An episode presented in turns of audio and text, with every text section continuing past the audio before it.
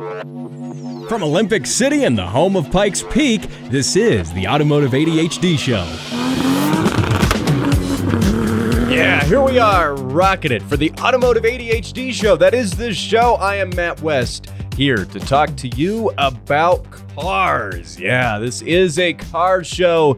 Talk all sorts of fun car stuff. Look, my family got tired of me talking cars to them over Christmas, and uh, they said, no, no, go do it on your show. We've heard enough of it. So, hey, here I am to talk to you about cars. Got all sorts of good stuff uh, to talk about uh, today, and uh, gonna keep it kind of light. You know, it's we're just coming off of Christmas, and uh, going to keep things, you know, no, we're not going to talk any infrastructure bills or any automotive politics. Just going to kind of keep things simple. Got some just kind of fun news in the car world, so I'm going to hit on that today.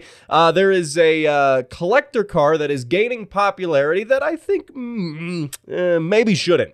Maybe shouldn't. And uh, then also going to talk about why Dodge loves car people and why more manufacturers should do what Dodge does. And also, another guy uh, blew up his Tesla on purpose. Yes, all sorts of fun stuff. You know, and of course, all things uh, Throttle Warrior you can find at uh, throttlewarrior.com. And of course, there's the Automotive ADHD Facebook page.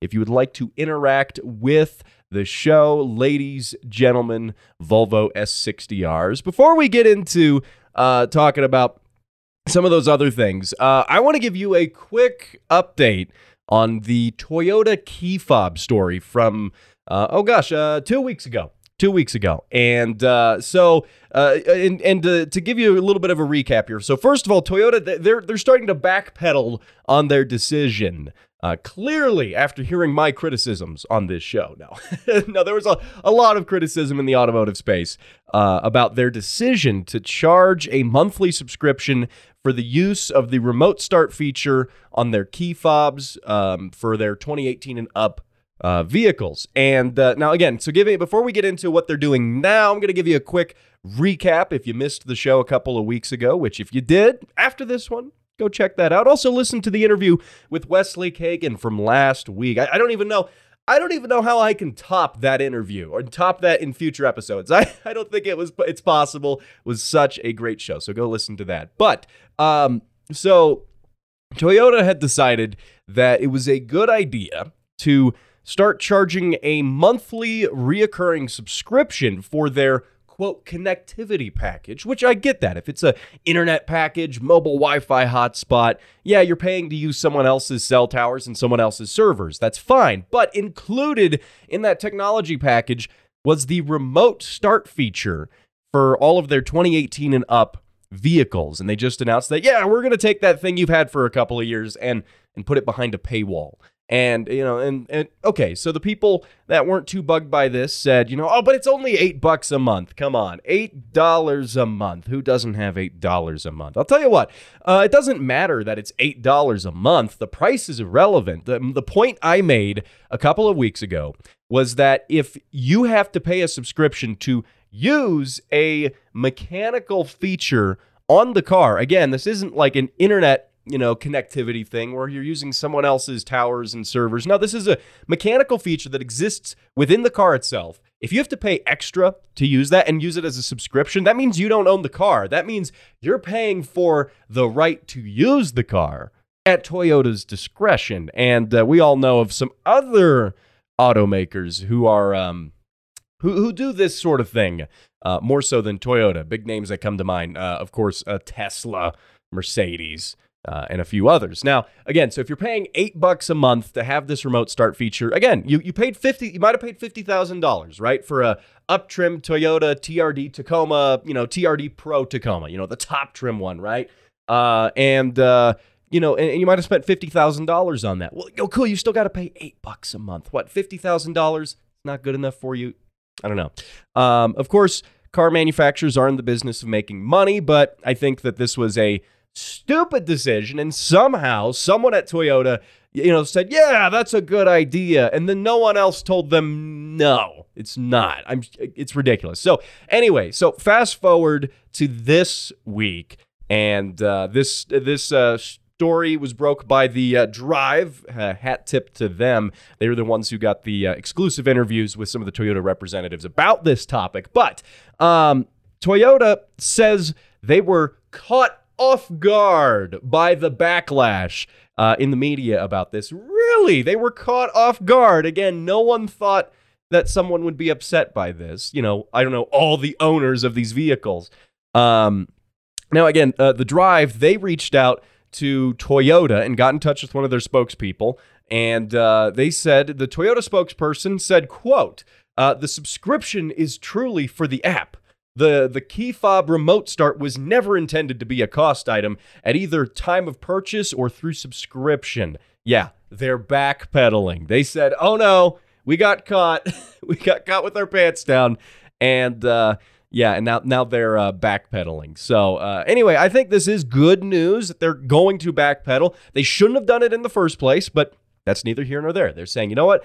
We realize that that's not what our customers want, and uh, and we're going to change that. So that's good. I give them credit for that. Now they haven't said for sure whether or not it will be removed from the subscription service because as it stands, they said it was never intended to be there, but it's still there. And um, so they said basically, oops, it's an accident. We accidentally put it in there. Again, I don't think that's the case. It's a huge car manufacturer with dozens and hundreds and hundreds of employees and, and, and engineers and committees and design teams. Nothing happened by accident. Just saying it. But, you know, again, they're backpedaling. Now, they said it's not entirely possible. They followed up saying they're not exactly sure how to get rid of it right now because it's so baked into some of the technology they have that they're not sure if they can simply remedy this with a software update. There might be physical hardware that has to be changed in order to make that work. Now, is that true or not? I don't know.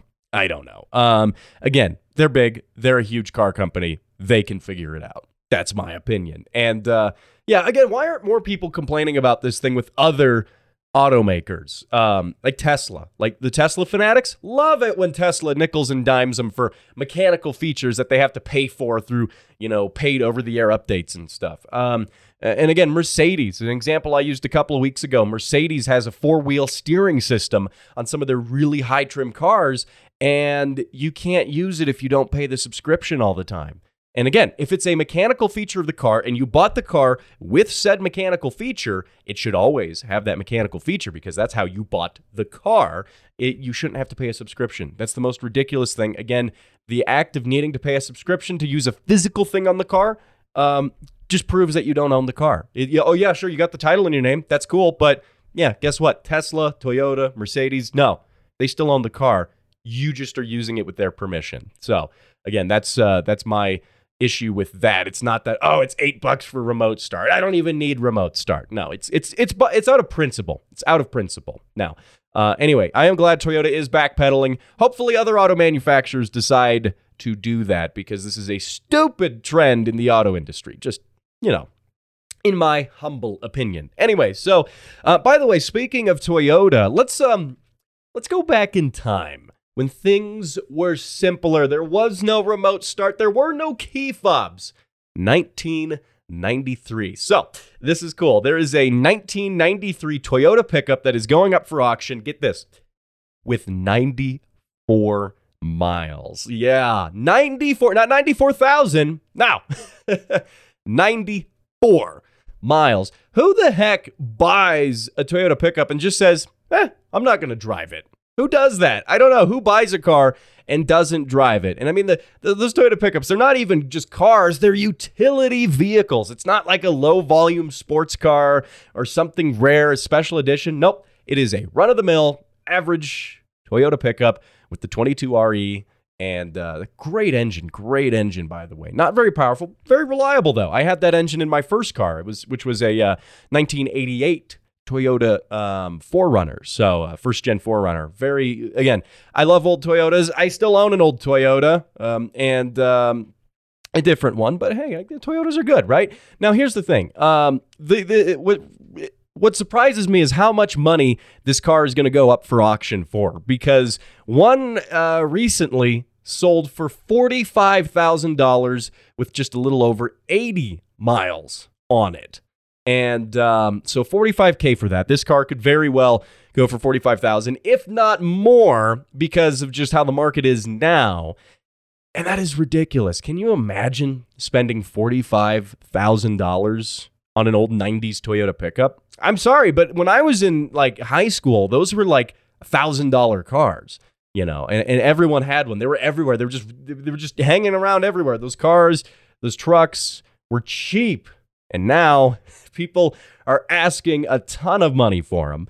And uh, even honestly, even like used ones with many hundreds of thousands of miles, people are still asking like fifteen thousand dollars for. It's ridiculous now. But uh, this is the, like the next big collector car craze, uh, in my opinion, and, and I, I, can back that up with you know just seeing trends over the past you know few years uh, and looking at one of my favorite sites, uh, Bring a Trailer Auctions. I Hey, I, what can I say? I go there and look at stuff pretty regularly. I usually look at stuff I can't afford, but that's okay. Um, so, and the nice thing about Bring a Trailer is they give you a cool little graph, and this graph um, it shows you prices of, of auction listings that have sold. So I can see going back to 2016 on this graph. I'm looking at it right now.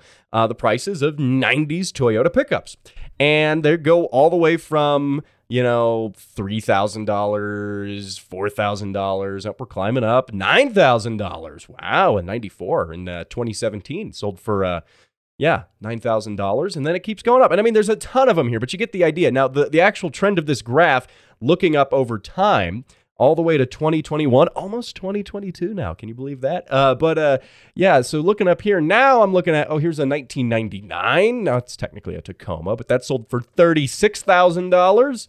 Uh, 1989 sold for thirty thousand dollars. So we're going from like three thousand a few years ago to thirty thousand dollars. And um, when people start seeing these cars going up getting big money. They say, "Oh, I got one of those sitting in the garage. I haven't well, we haven't driven it for a while. It's just been the, you know, the fun like hunting truck or something. Even if it's a pile of garbage, it's haggard, it's beat up, everyone now is going to start thinking they have a uh, you know, they have the next you know, $50,000 collector example of it. And now everyone's going to start asking a ton of money. And uh, it's, it's yeah, this is how collector cars become collector cars. Where this is nothing new. We've seen this over the years with all sorts of cars, even old Ferraris and uh, you know old Chevy pickups, like C10 Chevy pickups. Holy crap, they're like 150,000 now. Um, so yeah, yeah, we we see that kind of stuff going on, and and the Toyota pickup is perhaps the next thing to do it. Now, I do get why some people want to buy older ones versus the newer ones because the older ones are are simpler. They are um, they're lighter, they're more reliable. Uh, there's less things to go wrong. And also, there's just a nostalgia factor that plays into this. I mean, look at anything from the 80s and 90s right now. You can thank uh, Stranger Things, the television series, um, you can thank that for creating a huge hype in uh, 80s stuff, and now that has transitioned into 90s stuff. It's not just cars, it's all in pop culture. Everyone's obsessed with things from the 80s, and well, now more so the 90s. Now we're transitioning to the 90s. And what's next? Are people going to be like obsessing over mid 2000s cars? Yeah, probably. If, if the past is like anything to go off of, that's what's coming next. Um, and uh, yeah, imagine that. Imagine people paying like like 400k for like a like a, a base model Dodge Neon from 2004. Yeah, I don't know. That is a dismal future right there. That is a dismal future. But I digress. Um, moral of the story here is um, uh, you, moral of the story: ignore stocks and buy completely average vehicles. Don't drive them and sit on them for 30 years. Flip them on eBay. There you go. Or whatever we have in place of eBay in 30 years. So, yeah, clearly the best financial advice right here. Throw everything else out the window buy old cars. There you go. And uh, and on that note, we're going to take a quick break, but I'm going to be back to talk about some really cool stuff that Dodge is doing. We're also going to play some of the car sounds that you sent in. That's coming up next. Did you know there's a rare but serious condition affecting one out of every million? Most are born with it, and despite decades of research, doctors struggle to find a cure. The truth is, Thousands of people simply don't know what cars are. For those affected, things are grim, but recent developments show promising success. New clinical trials using breakthrough audio technology have shown a 69% improvement in patients with the most severe symptoms. Treatments vary, but one day we may see a cure. More information is available at throttlewarrior.com.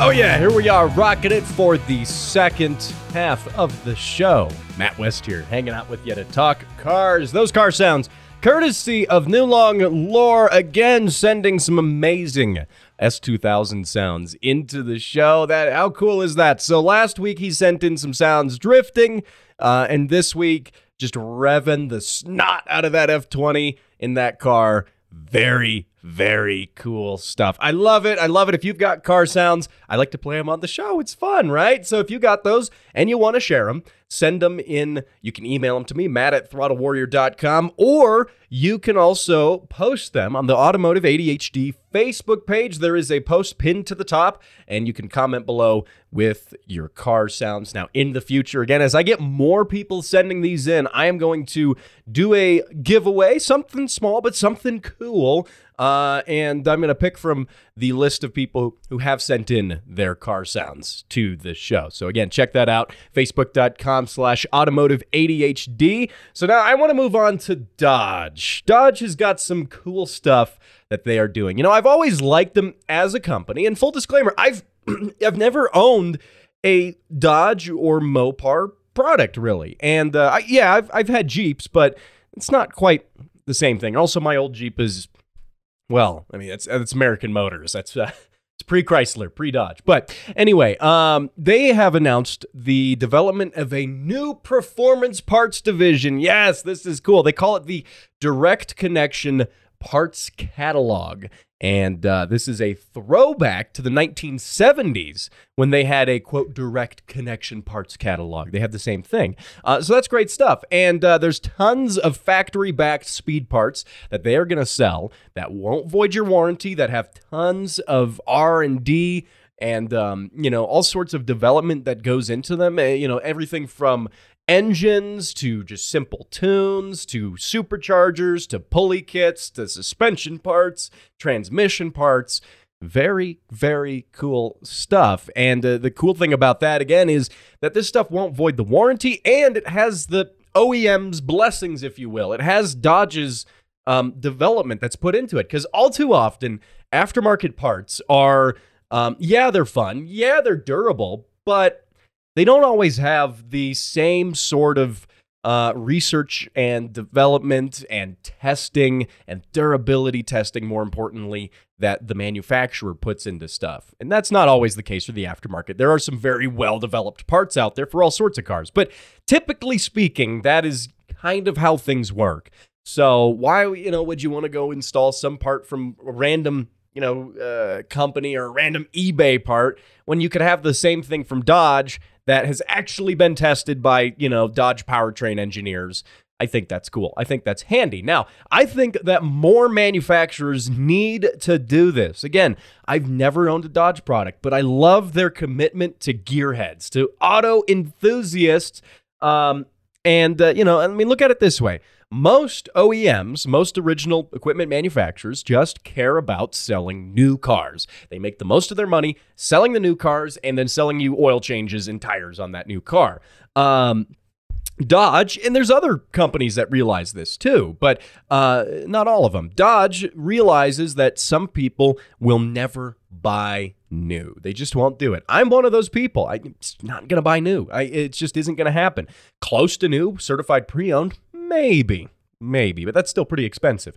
Um, and uh, but they know a lot of people are not going to buy cars new, but they're going to go buy them used, secondhand, and then they're going to go have fun with them. They're going to go race them. They're going to go take them to car shows. I mean, all that good stuff. And they're thinking like, well, how you know? Being a car business that's in also the business of making money, how do we make money off of the people who aren't going to buy our new cars?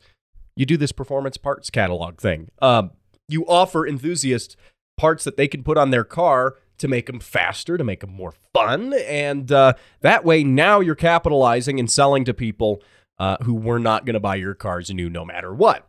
and it works out. I mean, that works out for Dodge. That works out for the enthusiasts who want to buy the parts. Of course, the Dodge parts are going to be more expensive than some random other aftermarket part, but you know, you do you do get that manufacturer backing and the warranty that comes with that. So that's cool. Now, another interesting thing, looking through this parts catalog, again, there's like there's everything in there.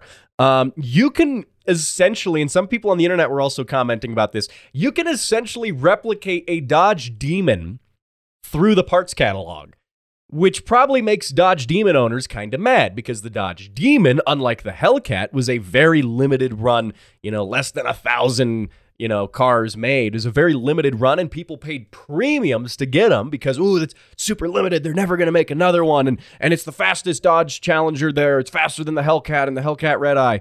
Um, yeah, and uh, so people paid a lot of money for that. And now Dodge has the performance catalog, and you can basically buy all of the Demon parts and stick them on your existing Dodge Hellcat Red Eye, and have a demon. so, yeah, why'd you go out of your way to spend uh, you know, two hundred thousand dollars marked up on a on a demon or something stupid when you could have just done this? And it would still have a warranty. You can't even use the warranty as an well, the demon's got the warranty. No, this all has the warranty. If you put it on a car with an existing warranty, it's gonna have the warranty. That said, to have the warranty, you have to have a Dodge dealer install this stuff, which is uh, boo. I like installing my own parts because I'm cheap and I don't want to pay labor. But anyway, um, yeah. So again, you could you could basically replicate a demon with this, which is I think it's kind of funny. I think it's kind of cool. In the same token, again, I wish more manufacturers did this. Now, of course, uh, Toyota famously does this with their TRD parts catalog. Um, and uh, now they have their Gazoo racing section as well for all their performance parts. They do it. Uh, you know, Honda sells a lot of performance parts and also does their heritage parts catalog for old Civics and uh, you know NSXs and and uh, S2000. So you know, I mean, there's manufacturers who get that. You know, people aren't gonna buy the new cars. They just won't. There's nothing you can do to make them buy the new car. They want the old cars. And again, manufacturers realize, well, we can't make money selling new cars to these people. We're still going to sell our new cars to people who want to buy new cars, but we'll sell performance parts and cool stuff to enthusiasts who are really dedicated to these old platforms. And I think that's good. Um, Nissan does that as well with the um, the GTRs. So yeah, good stuff right there. I really like it. I respect Mopar for doing it. Also throwing out there uh, Dodge is still hiring for their chief donut officer. Yeah, I talked about this a while back, but uh, they are going to be opening up those applications in January. And uh, yeah, that again, a brilliant piece of marketing. Of course, it's marketing, right? It's to get people on stupid podcasts talking about them. uh, and uh, yeah, well, what can I what can I say? But uh, that said, Dodge's uh, chief donut officer, I will be submitting my application for that job position. It's like 150k a year salary. They give you a Hellcat, and then you just go to um, like Dodge like press appearances and uh, and do donuts in a Hellcat. That's cool. I, I would do that. I well, of course I, I do that. I, I mean I do donuts anyway, but I would uh yeah I would I would totally get paid 150,000 a year to do that. So uh, not a bad gig right there. Now hey, coming up next we're gonna be talking about another auto manufacturer who is perhaps the polar opposite of Dodge, where Dodge is actively encouraging owners to modify their cars. Tesla, well, we know what Tesla does. And there was a man who was very upset about Tesla, so much so that he blew up his own Tesla. And uh, yeah, we're going to talk about that next. Twas the night before Christmas when all through the house not a creature was stirring, not even a mouse. The children were nestled all snug in their beds, while visions of turbos danced in their heads. When out on the lawn there arose such a clatter, I sprang from my bed to see what was the matter. When what to my wondering eyes did appear but a Mark IV Supra with boost to hear, and a little old driver so lively and quick, I knew in a moment he must be Saint Nick. And then in a twinkling I heard the tires screech, the prancing and pawing of each horsepower. Down the track, St. Nicholas came with a bound. A bundle of parts he had flung on his back. He spoke not a word, but went straight to his work, and filled all the stockings with speed parts and more, for the children would not have to return the core. He sprang to his Supra with tires to roast, and down the track he went, making the most. With 40 pounds of boost on tap, he tore, knowing the children would soon have more. Saying Merry Christmas from the Automotive ADHD podcast. Ho, ho, horsepower.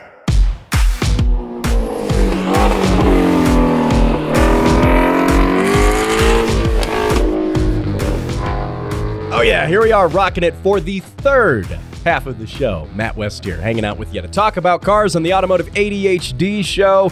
And uh, one thing I, I want to hit on here before we talk about Tesla. So, this is kind of cool. I, ju- I just saw this. I got to talk about it. Um, it's not a car, but it is cool. The U.S. Air Force is experimenting with including USB ports on their fleet of B 52 bombers. Yes, the B 52, by the way, has been in service since the 1950s and uh, it's still in use today. And on top of that, the Air Force is planning to use them until 2040, almost 100 years on that airframe. Uh, which is nuts. Again, I get it. This is not a car here, but uh, see, this there's some similarities here, right? Like the auto industry 10 years ago decided to start putting USB ports in cars because it's convenient. Well, the Air Force says, "Oh, yeah, that's cool. We should put that on our B-52s, the bombers." Yeah, uh, and those, I mean, those are like the biggest bombers they have. Again, if you if you're not picturing them, they're the very, very big ones, very big bombers. Um, and uh, yeah, now the goal here apparently is to reduce fires. They say caused by having those uh, portable um, battery packs that pilots are taking their iPhones and their their tablets and stuff um, onto airplanes, uh, onto their their B-52s. Obviously, pilots are taking tablets and stuff, and they're using them for mission essential stuff. You know, they're having checklists and maps and other things on there. And to keep the batteries topped up, they bring these battery packs on board. Well, the problem is lithium ion batteries don't really like altitude. And that's a problem you do see in commercial airliners, you know, batteries blowing up. Not as often because inside the cabin, at least, it's pressurized. But that's one reason why it's um, pretty frowned upon putting lithium batteries in the uh, non pressurized uh, storage area. And uh, I, I, had a personal experience with that. I once went camping for about a week at a at 11,000 feet above sea level.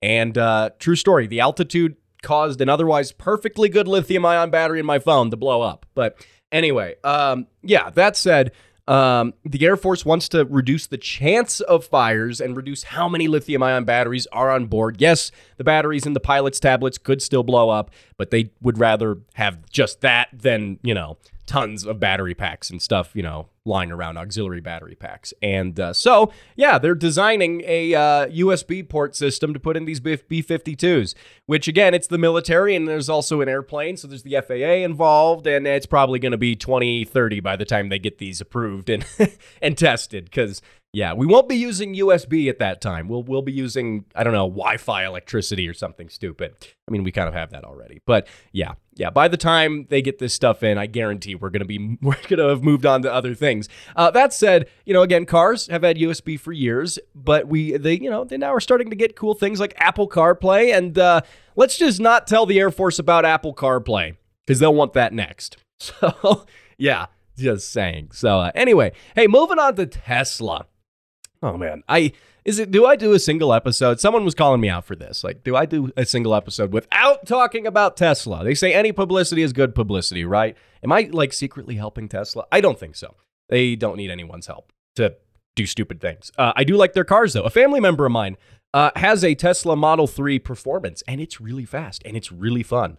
Uh, I get that. Also, they I was visiting with them over um, Christmas, and apparently Tesla has a uh, a light show feature that they just sent out over a uh, update where you can have the car flash the lights and play Christmas music, and the windows go up and down to the tune of the music, and the mirrors go in and out. Okay, it was kind of cool.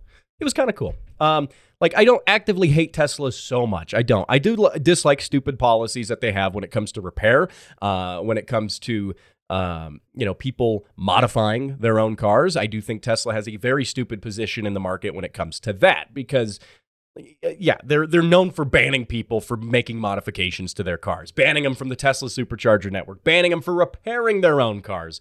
Um, you know, famously, there's been a there've been a number of YouTubers who have like, I'm going to rebuild my Tesla, and they do it, and they do it well, and then Tesla says, we don't like that. You should have bought a new one. We're going to ban you from all of our products, and your char- your car's not going to work anymore.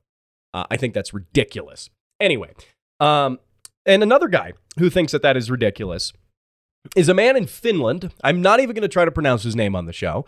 Um, I don't speak Finnish, but um, he uh, recently made a video that's kind of going viral right now uh, about how he bought a Tesla Model S back in 2013, put about a thousand miles on it, and uh, then it the car stopped working. He took it to his Tesla service center and they said, "Yep, you need a new battery pack. That'll be over $20,000, please." And they said um, that they couldn't even fix it yet because they would have to get approval from Tesla corporate to install the battery pack and send the parts. They would have to ask for permission. And he said, that is ridiculous. So he parked the car. He said, no, I'm not paying you to fix it. And granted, he couldn't fix it himself because Tesla won't sell him a battery pack. Uh, and uh, so he parked the car. It's been a few years now and has decided that, you know what, he's going to go do something for internet clicks, as we all do, right? Well, how did the saying go? Like, six or seven years ago. Do it for the Vine. Well, no one does that. Vine's not around. Yeah. but you get the idea. He decided to uh, blow it up. He filled his Tesla with TNT and blew it up for the internet. And honestly, it's pretty fantastic. And the video, it's well produced. They had a nice uh, a really good cinematographer, it looks. A videographer put this together, and it's a really nicely done video. And I, it's, it's, his friends going, taking the Tesla to a quarry, lining up a bunch of TNT along the side of it, you know, and they even got a um, Elon Musk dummy, an effigy, kind of like a, a mannequin with Elon Musk's face on it. Uh, and put that in the driver's seat, which, yeah, hey, each to their own, each to their own, right? And uh, then they decided to explode the car into lots of tiny pieces, and that it did, uh, proving that Teslas are not well uh, suited for TNT uh, explosions. They're just, yeah, they're they're not very good at dealing with that. So, uh, look, the guy blew up his car. People saying, "Why would you blow up a perfectly good Tesla?" It wasn't a perfectly good Tesla. It was a piece of crap. It was it was broken. If it was running, I, I get that, right? Um, and honestly, had it been me, I don't know. I probably would have parted it out. Probably would have made more money selling door cards out of it and uh, windows and stuff. Just part it out at that point. Make your money back as much as you can uh, instead of blowing it up. Then again, hey, the internet works in weird ways. He might have made, I don't know, five bucks off of a few million views. So, uh, hey, you never know. He blew up his Tesla. Should you blow up yours? I don't know. That is um, that is entirely up to you, but is your decision because you own the car. And again, Tesla thinking is kind of of the opinion they can tell you what to do with something that you own. Just saying. That's uh that's uh, never that's always my gripe with Tesla. I actually like their products. They're fun. They're cool. They're they're nice to drive, but as a company and the politics of their company suck. Just plain and simple, in in my opinion. Um, they could honestly get more of an enthusiast crowd um, if they didn't do this stuff. Now they obviously Tesla has their own like cult of fanatics. Yeah, like Tesla people are a cult, bona fide a cult. They will love them to the end of the earth. And uh, what can you do? What can you do? You can blow up your own Tesla if you wanted to, though. That is that is on you. Well, hey, that's it for the show. I want to thank you, by the way, for joining me for this half-hour edition of the Automotive ADHD podcast. Just a little bit lighter, not talking about anything too crazy. You know, it is the holidays. Spent some good time with the family. Hopefully, you've been able to enjoy some time with the family. At the very least, you've had some time away from work maybe been able to get some stuff done in the car. Who knows? Just saying. And of course, uh, you can subscribe to this fine podcast. Well, that's that's that's saying a bit much, but you can subscribe where other fine podcasts are downloaded. And uh, of course, check out the Automotive ADHD Facebook page. Interact with the show there. Post your car sounds. Lots of good stuff going on there. We're growing the page. It's getting really good. You got to check it out. And I will see you next week, same time, same place, where uh, when Larry the Cable Guy helps me win a NASCAR race. Yeah, I'll see you then.